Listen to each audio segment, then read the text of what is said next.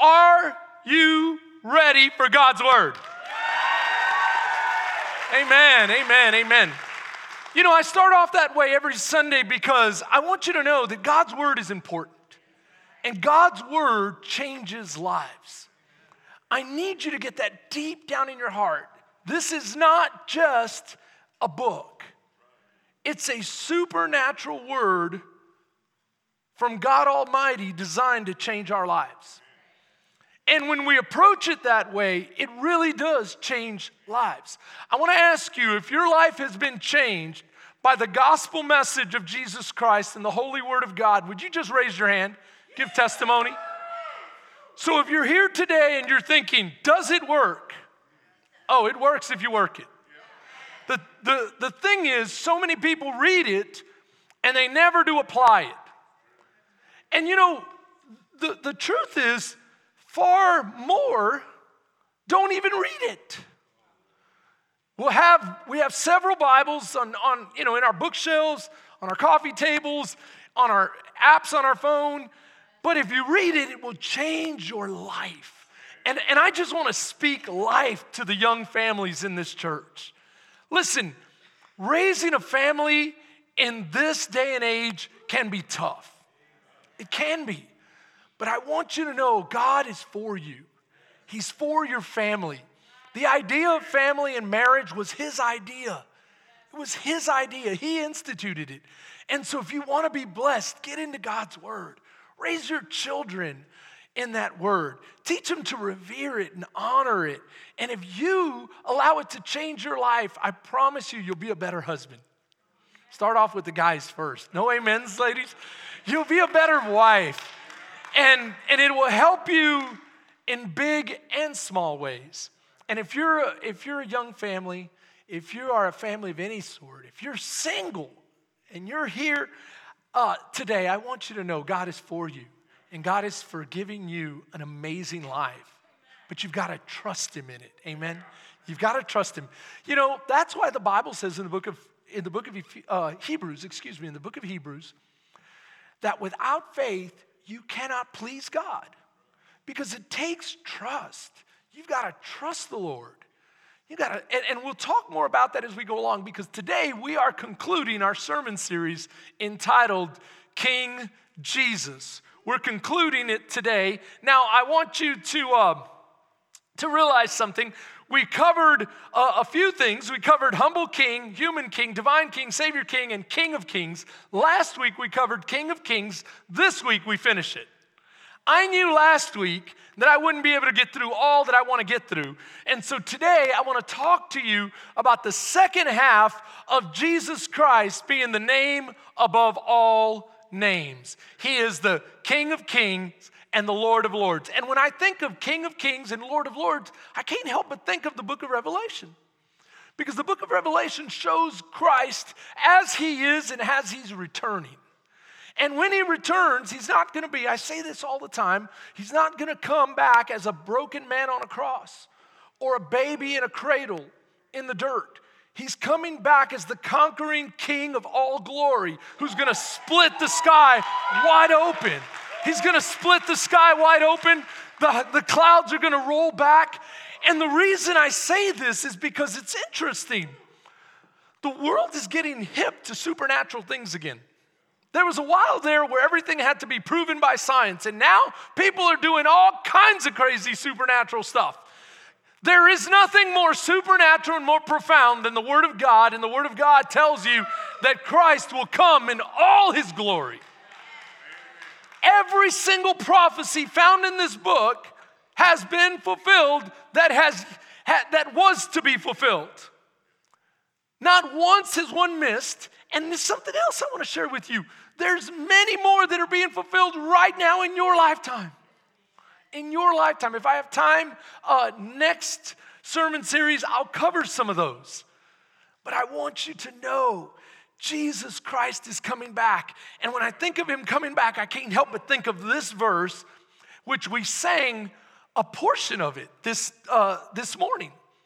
In the book of Revelation, chapter 5, the Bible says, Then I saw a strong angel proclaiming with a loud voice, Who is worthy to open the scroll and to loose its seals? And no one in heaven or on the earth or under the earth was able to open the scroll or to even look at it. So I wept. John is speaking here. He wept because no one was found worthy to open and to read the scroll or to look at it. Verse 5 But one of the elders said to me, Do not weep. Behold, the lion of the tribe of Judah, the root of David, the root of Jesse, has prevailed to open the scroll and to loose its seals. What is the Bible telling us? The Bible is telling us that there is a name above all names that is worthy of glory and honor and reverence and praise. And the name is Jesus. Why? Why is he worthy? Because no one has ever lived a perfect, sinless life and conquered death like Jesus did. I want you to think of the curse of death and sin. The Bible calls it the, the, the, the law of sin and death. Come on, is anyone here able to defy gravity? Anyone? Well, that's the same thing when you say, Is anyone here able to defy sin and death? Come on, every one of us knows what it's like to sin. We know that awful feeling of shame and guilt. And that's why people would rather erase God because they have no eraser for their sin. When you have no eraser for your guilt and shame, you try to erase God. How does that work? You say, Well, there is no God, therefore there is no sin. And I've got to quiet this awful feeling that I feel. I got to quiet it. I've got to I've got to excuse it. I've got to I got to just do whatever I have to do to quiet this feeling. If I cannot get rid of this, this feeling of guilt and shame, can I tell you there is a solution? His name is Jesus because he came and conquered sin and death and the grave and silenced the both of both. He silenced the boast of sin in the grave. Think about what does the grave boast about? the grave boasts about is I am undefeated. I've taken every human down. Not a one has lived sinless until Jesus came. He lived sinless. Now, we said he was the Son of God and the Son of Man. See, he had to do it from our side. And to do it from our side, the Holy Spirit came and performed the Immaculate Conception there in Mary, meaning he was God and human at the same time. This is important because some people say, but how can he be human and not sin by the power of the Holy Spirit? Can I tell you that the Bible says in the beginning was the Word, and the Word was with God, and the Word was God. Now, this is super important because the Holy Spirit kept Jesus in the flesh from being contaminated with sin. Because think about it every human has been tainted with sin. So to be human means to have original sin. That doesn't mean you might sin. It may happen. No, it's going to happen. It's going to happen. You can see the evidence of original sin in your two year old. I say this often because you don't have to teach a two year old how to be selfish. It comes very, very natural to them. You have to teach them the opposite. And so, this is what I'm saying the Holy Spirit kept that child from having original sin. And it was the power of the Holy Spirit, this is important, that helped Jesus walk. Now, take that to the Word of God, because some have said, How can a book written by men not have errors, not have sin? The same way the Holy Spirit kept Jesus' flesh from being tainted by original sin is the same Holy Spirit that led the writing of this word, and it is perfect in every way, shape, and form. And so today we're going to talk more about this magnificent spirit of the living God. But before I do that, I want to talk to you about, uh, about my father. My father. I've been thinking about my father lately because um, Pastor Melissa's grandmother, uh, Miss Velia, who usually sits right here and you've known her for years, she's been a part of our church for the last 20 years, has fallen ill. And she's been in the hospital, and our family has been tending and helping her mother, especially. And we've been praying, and many of you have been praying, and we, we appreciate it. But you know what I find interesting is that God has been so gracious. He's given her 94 years. All of her children are alive and her grandchildren, and, and, and she has so much care. But we, we don't know if she'll get better or if the Lord's going to call her home. Either way, we do know that her future is secure. How do we know it's secure? Because we know that Jesus Christ conquered the sin and the grave that used to boast over all of us, that used to loom over all of us. And so, but but when you think about how frail we are and that this life quickly passes, even 94 years, she would tell you, went so quickly. You know, it's like that Kenny Chesney song, Don't Blink. Don't blink. That's the advice someone gives you when they've lived 94 years of age. Don't blink because it'll be gone in an instant. And so, as I've been thinking about that, I've realized that, you know, I need to get closer to my father. I love my father. He's a great dad, and he's been a great dad. And I can remember loving to spend time with him. And I can remember when I was young and he would hold me when, you ever remember when being tired and you go like this to dad? And dad looks at you and he's like, You're getting big. you know what I'm talking about? You're getting big. But nevertheless, and I used to say the same thing to my children. I used to say, I'm not going to get to hold you forever. And so Evie used to play on that, Daddy, I'm not going to be little forever. and I'd hold her and I'd say, I'd love to hold you. And so you can still do that to your Heavenly Father. Dad, I need, I just need, I'm tired. And so, but I can remember calling him daddy when I was young, and then there comes a point where you get too cool and you have to change that, especially around your friends, right? And you don't call him daddy no more, you call him what? Dad. no, dad. Yeah, dad, absolutely, dad. But you know something interesting is happening? I'll tell you about that after I tell you about Jesus. See, Jesus called his daddy daddy so affectionately and with so much honor, they wanted to kill him for it. Why? Well, read the Bible with me in John chapter 5, verse 18. The Bible says, Therefore, the Jews sought all the more to kill him. Why did they seek all the more to kill him? Because he not only broke the Sabbath, but watch, but also said that God was his father. Can you imagine calling God Father with so much love that it makes the religious so angry they want to kill you?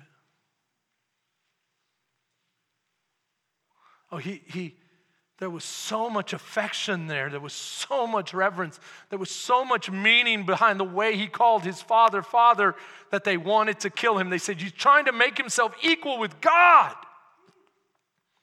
Maybe they thought of this type of language when he said, And now, oh Father, glorify me together with yourself, with the glory which I had with you before the world was. Maybe they heard that. Or maybe they heard him say this to others Not everyone who says to me, Lord, Lord, will enter the kingdom of heaven, but the one who does the will of my Father in, who is in heaven. Can I tell you, Jesus would speak the word father so beautifully with so much affection that it meant something that they wanted to kill him for it. But there's one time in all of Scripture that there, there's one time he doesn't refer to the Father as Father, he refers to him as God. One time in all of Scripture, you want to know where that is? It's found in the book of Matthew. And, and, and it would be Matthew to record it because Matthew is very particular in the way that he records. I believe that's why the chosen depict Matthew that way because many commentators have said Matthew was different. His gospel's different. He, he records details and, and some things that just, just really jump out at you. And so, so this technical verse here is very, very important. Now, from the sixth hour until the ninth hour, there was darkness over all the land. And about the ninth hour, Jesus cried out with a loud voice, saying, My God, my God, why have you forsaken me? Notice he didn't say, Father, Father, why? because he must have felt the distance that our sin on him at that moment created between him and God. See, sin makes us distant from God. And in that moment, the Son of God and the Son of Man was bearing the sin of the world upon his shoulders. But how could he do it in a moment? You're thinking inside of time and space, but the Son of God is able to pay for it infinitely outside of our confined little box we call this world. And as he's paying for that sin, and he's buying us back. He's redeeming us. He's ransoming us. He feels the distance that sin creates. You know what?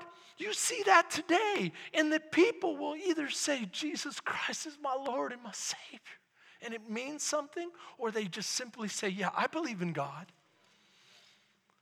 When someone says, Yeah, I believe in God, you know, and, it's just real generic like that, you know there's a sin problem there.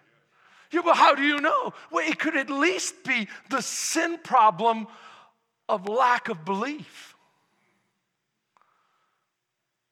Because you know, not to believe in Jesus is a sin.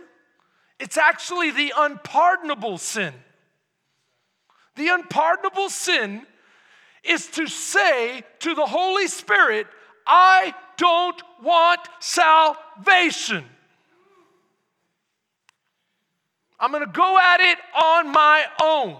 Pride. You can believe in God and still go to hell. The devil believes and he trembles, but it doesn't save him, the Bible says in the book of James. So, what am I saying? I'm saying this check your heart. Check your heart. Is God more than God? Is He Father? Is Jesus your Savior King? He is my Savior, my Lord, my King. He's changed everything. He gave me new life. You know, I was talking to a man the other day. I say the other day, it was over years ago. He came in and he said, Pastor, I have a word of prophecy or knowledge for you. And I said, Okay, um, what, what do you want? And he says, I want to talk to you. I said, Okay, let's, let's do it. So we sat it right out here and he started talking to me. And as he was talking to me, something in my spirit um, was not receiving it. And I was measuring his word by the word of God and it wasn't lining up. And so I said, Can I, can I stop you for a moment? He said, Yes. I said, um, Tell me about God. And so we started talking about God. God, far off. Never once did he say, Jesus Christ, my Savior King, the one who forgave me of my sins. I put my trust in him. He redeemed my soul, he changed my life. And the Holy Spirit came into me and now I live by the power of the Spirit of the living God. Didn't say any of that. And so I said, I'm going to stop you right there and I'm going to tell you I don't receive any prophecy. You have to say, uh, in fact, the reason I don't receive it is because I don't believe you are a born again follower of my Savior King. And I'll say, I don't know if you remember, you didn't meet me, but I saw you the first time you came here. He said, Oh, yeah. And he said, The first time you came here, you were wearing a Slayer t shirt with a pentagram. And no one who is born again, redeemed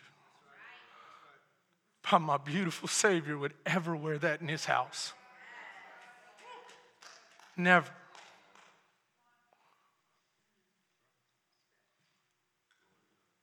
That's all I had to wear. Now you're lying to me. Let me tell you about Jesus. And I began to share the gospel message with him. Because at the end of the day, sin indicates that you might believe in God, but he's not personal to you. See, and as I've been thinking about my father and I've been thinking about Jesus and these words, called up my daddy the other day and I said, Hey daddy, how you doing? And I don't know if he noticed, but in my heart, I'm back to daddy. well, Jesus got back to daddy too, and he gave us the right to call him daddy. Listen to what the Bible says For you did not receive the spirit of bondage, again to fear, but you received the spirit of adoption. What is the spirit of adoption? It's the, it's the spirit of the Holy Spirit. It's the Holy Spirit that you receive. I want you to think about this. When Jesus in John is preparing his disciples for his crucifixion and that he will be going back to the Father, he tells them, He says, I will not, I don't want you to be worried. Don't let your hearts be troubled. I don't want you to be troubled. And I want you to know that I will not leave you as orphans. Those are his exact words. I will not leave you as orphans. In fact, I'm going to send to you the Holy Spirit. And he talks about the power of the Holy Spirit. And right here, Romans tells us it's the spirit of adoption. That means we won't be orphans. We have a heavenly Father who chose us, who loved us, who cared for us, who sent his Son even before you were born. But you might say, this is why it's so important. I, I can't get ahead of myself. Let's stay, let's stay with this. He's the, he's the spirit of adoption by whom we cry out, Abba, Father. And now we're not distant from God. He's not just God, He's our Heavenly Father. And we can say, Daddy, Papa, Father God, this is me again. And He knows you. See, the word Abba is a term of affection and honor. It's also, it's also rendered Ab or Abba, which means father. More affectionately, it can mean papa or daddy. And so Jesus opened the door through the spirit of adoption that we might be sons of the Most High God. That's why when he taught us how to pray, he said, Say and pray in this manner Our Father, Daddy who is in heaven, Papa, my, my gracious Father, holy is your name. Your kingdom come, your will be done on earth as it is in heaven. Means God, nothing is outside of your grasp or preview. You are great. Keep with me on this. And so, for now, I want you to understand something. You received the spirit of adoption. I said that already, right? The spirit of adoption is the Holy Spirit. This is what happens when you're saved. You want to know what salvation is? Just simple, and right here, I'm going to explain it on the stage. You're walking away from heaven in your own strength. That's how we're all born. We want to walk rebellious. What does it mean to be rebellious? I want to do what I want to do. I want to do what I want to do. And somewhere along the way, you hear the gospel message that Jesus Christ came and died for you, that he is the Son of God, that he conquered sin and death, and that you can have eternal life by receiving the forgiveness of your sins by his finished work on the cross. What do you mean, the finished work on the cross? See, all through the Old Testament, God was giving us signs and shadows of what was to come. What was all that sacrificial system? What was all the idea of the first fruits offering? When you had a crop, when you had certain uh, harvests, you couldn't just start eating it. Anyone ever eat the first fruits? They're good. The first peaches of the, of the season, I remember being raised by my grandma, and she had peaches galore. We had peaches coming out of our ears. And by the end of the season, you wanted to give them away. But the first ones, when, the, when, when you haven't had them all year long and the first ones come out, oh, those are, ooh. No, God says, those belong to me. I need to be first in your life. And so, so there was a sacrificial system put in place designed to point to who? To Jesus. That he would be the ultimate first fruits offering, firstborn. For God so loved the world that he what? Gave his firstborn son.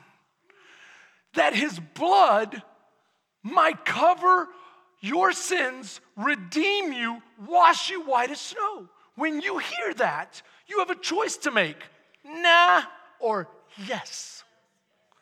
That's how you receive the Spirit of the living God. You humble yourself and you say, Lord, I need a Savior because I have been sinful. I have done things in my own desires, wanting my own way. And so when you believe the gospel message that Jesus Christ is the Savior for you, you turn from your way and you say, I'm done living for myself. Now you are my king. That's why when I describe Jesus, I say he is my Savior, King. He rules. I don't rule anymore. That's what it is to be saved. I trust in you and I repent. Once that happens, and at the moment that that happens, the Holy Spirit enters into your life. That's what makes you a new creation. You have a new nature. You no longer have that old sinful nature.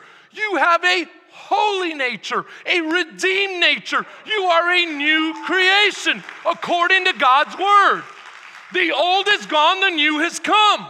Buried with Christ in baptism, raised to walk in newness of life, said Paul.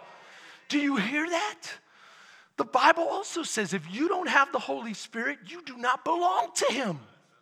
Because the Holy Spirit is your deposit, it's what seals you until the day you get to heaven. That's what the Bible says. So think, Christians, if I have the Holy Spirit, shouldn't it stand the reason that I walk and live holy? It's just like common sense.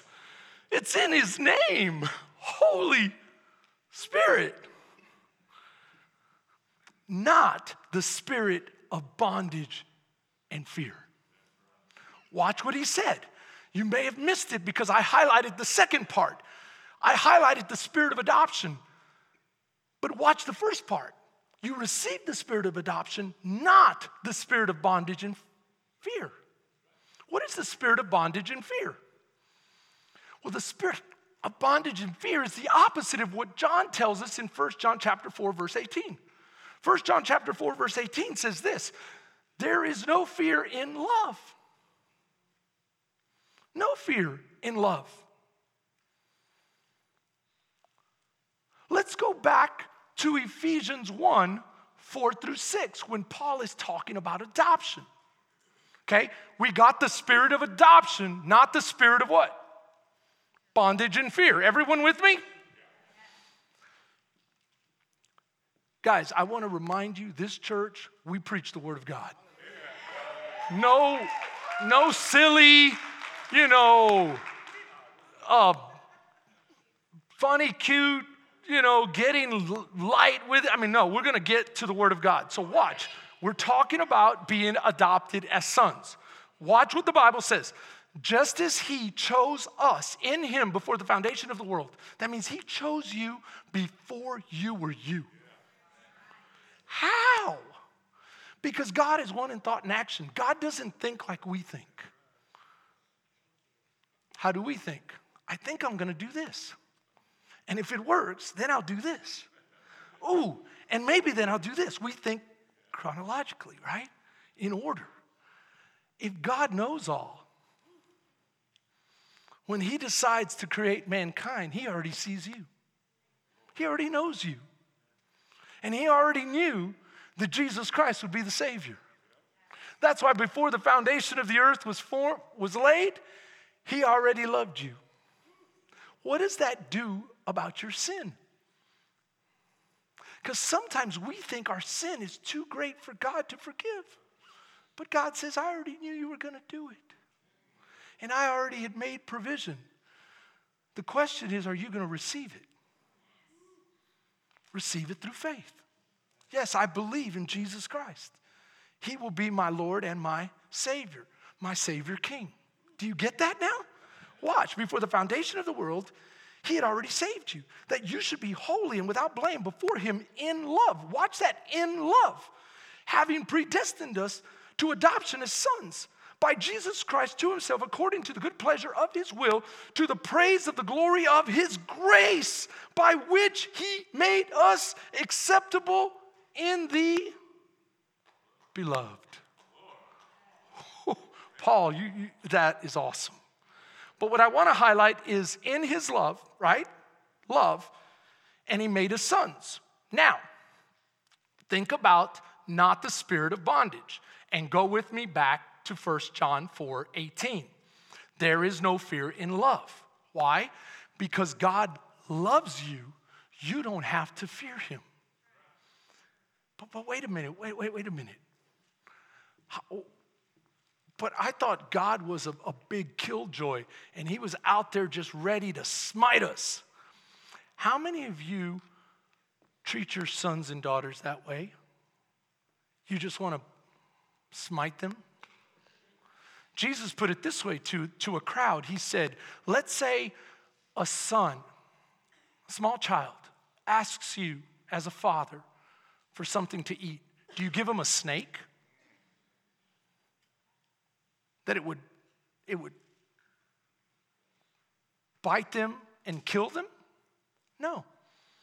All the fathers say, no, no, we would give our sons food. And this is what he says Then, if you are evil compared to God's goodness, how much more does God love you as his children? See, you don't have to fear him, but perfect love casts out all fear. Now, watch, for fear involves torment. What does it mean, torment? It means hell. The only ones that should fear are the ones going to, but you're going to heaven. You've been purchased by the blood of the Lamb. You don't have anything to fear anymore. Watch. Not only did you not get the spirit of fear, Paul puts it this way to Timothy For God has not given you a spirit of fear, but of power and of love and of a sound mind.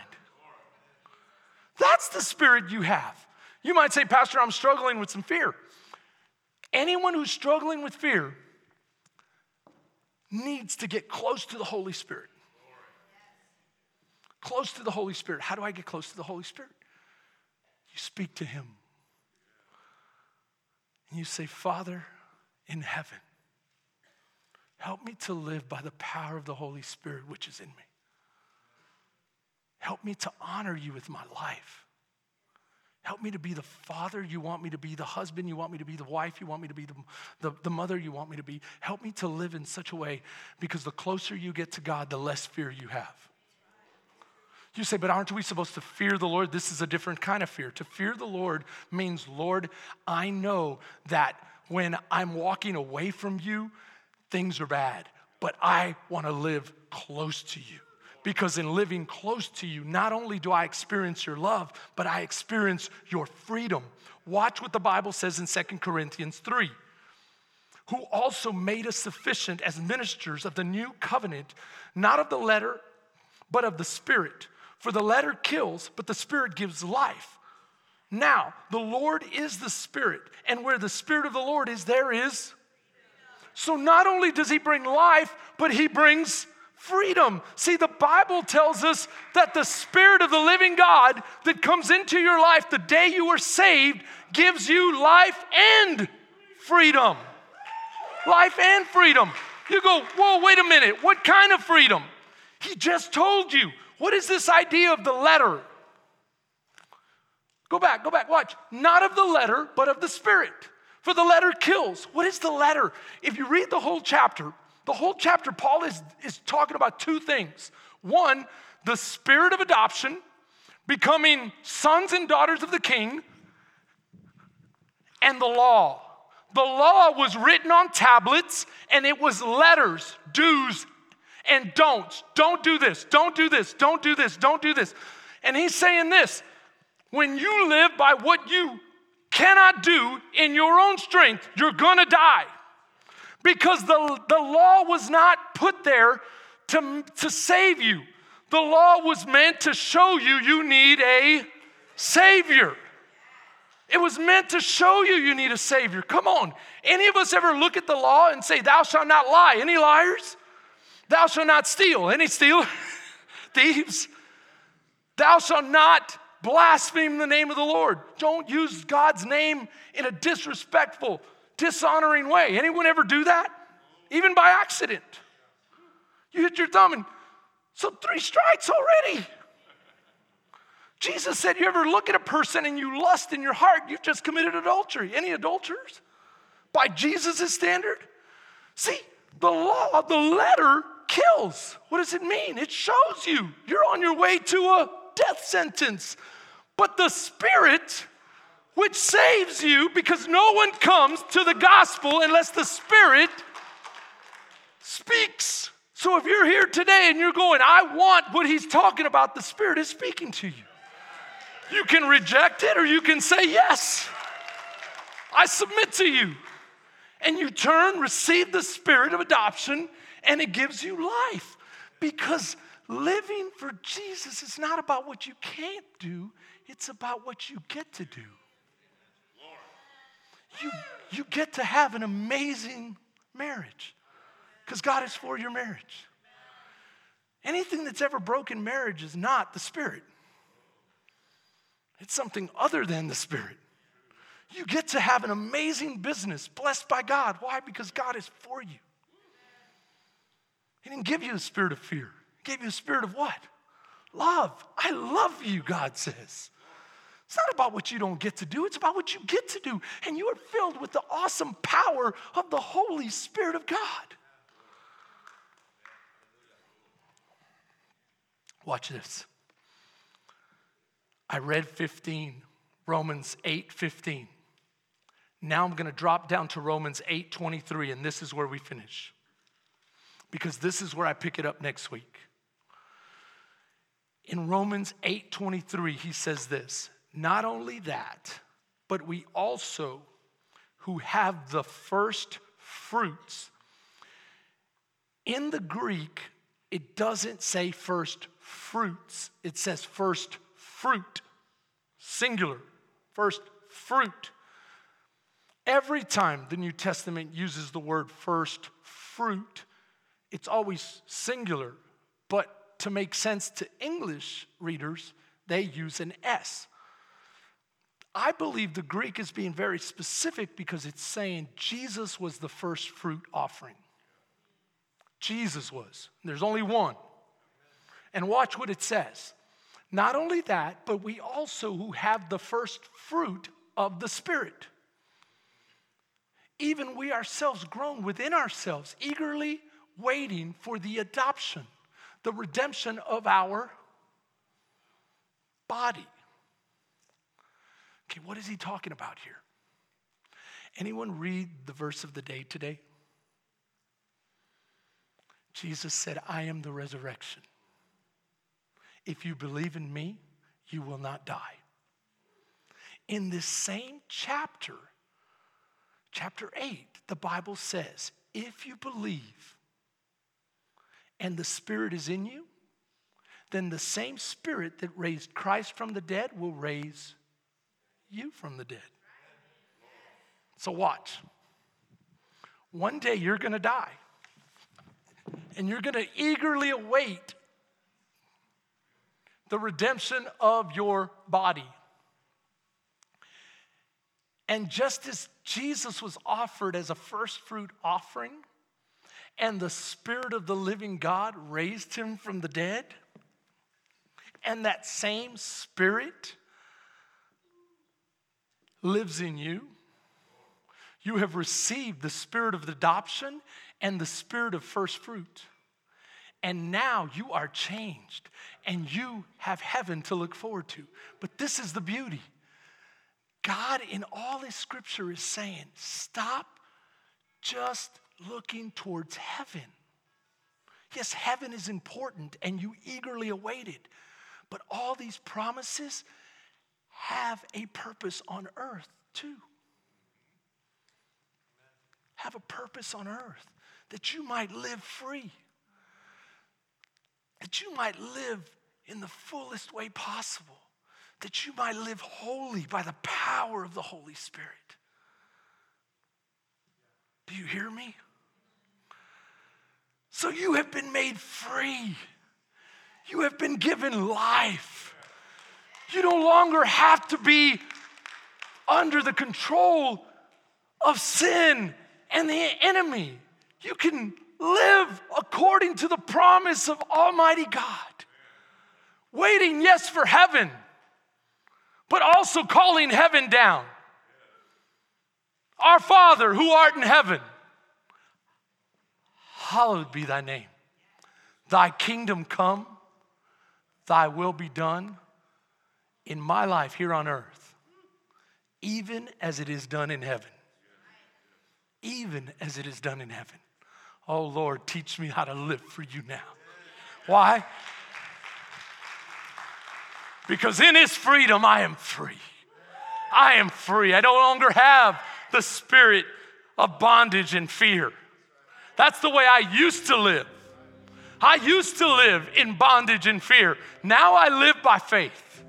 I know that you are for me, Lord. I know that every circumstance, every situation, do you hear now what Paul means when he says, in every circumstance, every situation, rejoice, give thanks. You want to hear something? Romans 8 28 says what? What is it? For God works all things for the good of those who love Him and are called according to His purpose. Right? All things work together. This is what it means to live by the power of the, of the spirit of adoption, the spirit of first fruits, by the spirit of all living God. Lord, I know, I know that I know that I know all I have to do is trust you, God. I don't know how you're going to do it. I don't know when you're going to do it. I don't know all the details, but I do know this. I know who holds my life. I know in whom I have trusted in. And I know. Come on, I'm talking to someone here today. I'm talking to a mother who's wondering about their child. And you can say, Hallelujah to the Lamb of God. Because I know that I know that I know that I can trust you, God. I'm talking to someone here today that's wondering about their situation and their circumstance. Don't let the enemy bring you under a spirit of fear and bondage. Walk in the freedom that Christ has given. I got to get out of here. Are you ready? Are you ready to live free?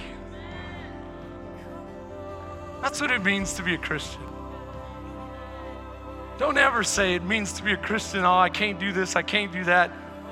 It's not about what we can't do, it's about a life worth living for an epic purpose. For an epic purpose.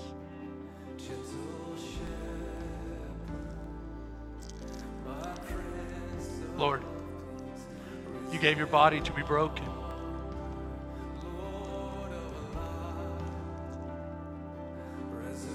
I just want to say one thing.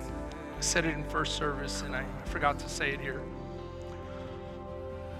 Someone asked me the other day, say, Pastor, why don't you give an invitation for those to be saved?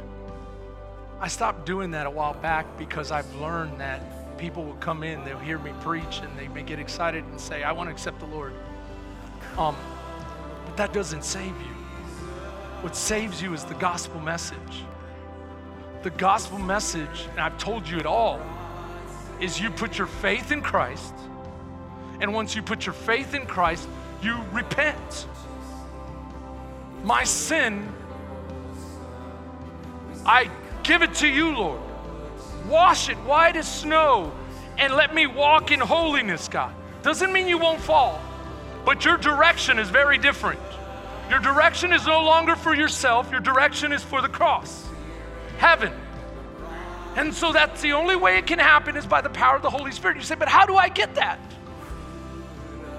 Just like that. Lord, I put my faith in you. I confess what is happening in my heart. I'm done. I'm done. And I need your help, Lord, by the power of your Spirit. And if you do that, you will be saved. Thank you for salvation. Thank you for the spirit of adoption, freedom and love, power and a sound mind. I'll never be the same in Jesus' name.